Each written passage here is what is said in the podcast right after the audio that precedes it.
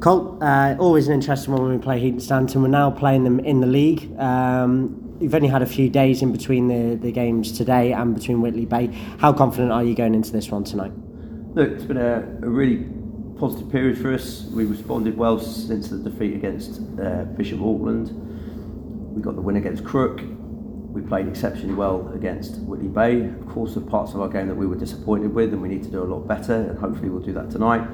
But against one of the best teams in the league, we did really well. So obviously, we're going into the game. We're unbeaten at home. We know Heaton Stan really well. At the end of the day, this is going to be a classic case where you know we've got to perform. I'm confident if we perform and hit the standards that we know we've got and the quality that we've got, and we get to the level of intensity we need to get to, I think we'll we'll do more than enough to get three points tonight. Yeah. Conversely, if we don't play the occasion, not the game, okay, then it might be a different story. Um, but I'm very confident that you know the lads will go out and, and give a really good account of themselves as they did on Friday. Yeah. Whitley Bay and Heaton Stannington obviously opposite ends of the of the league table. It's fair to say, but it's a different challenge that's being posed tonight.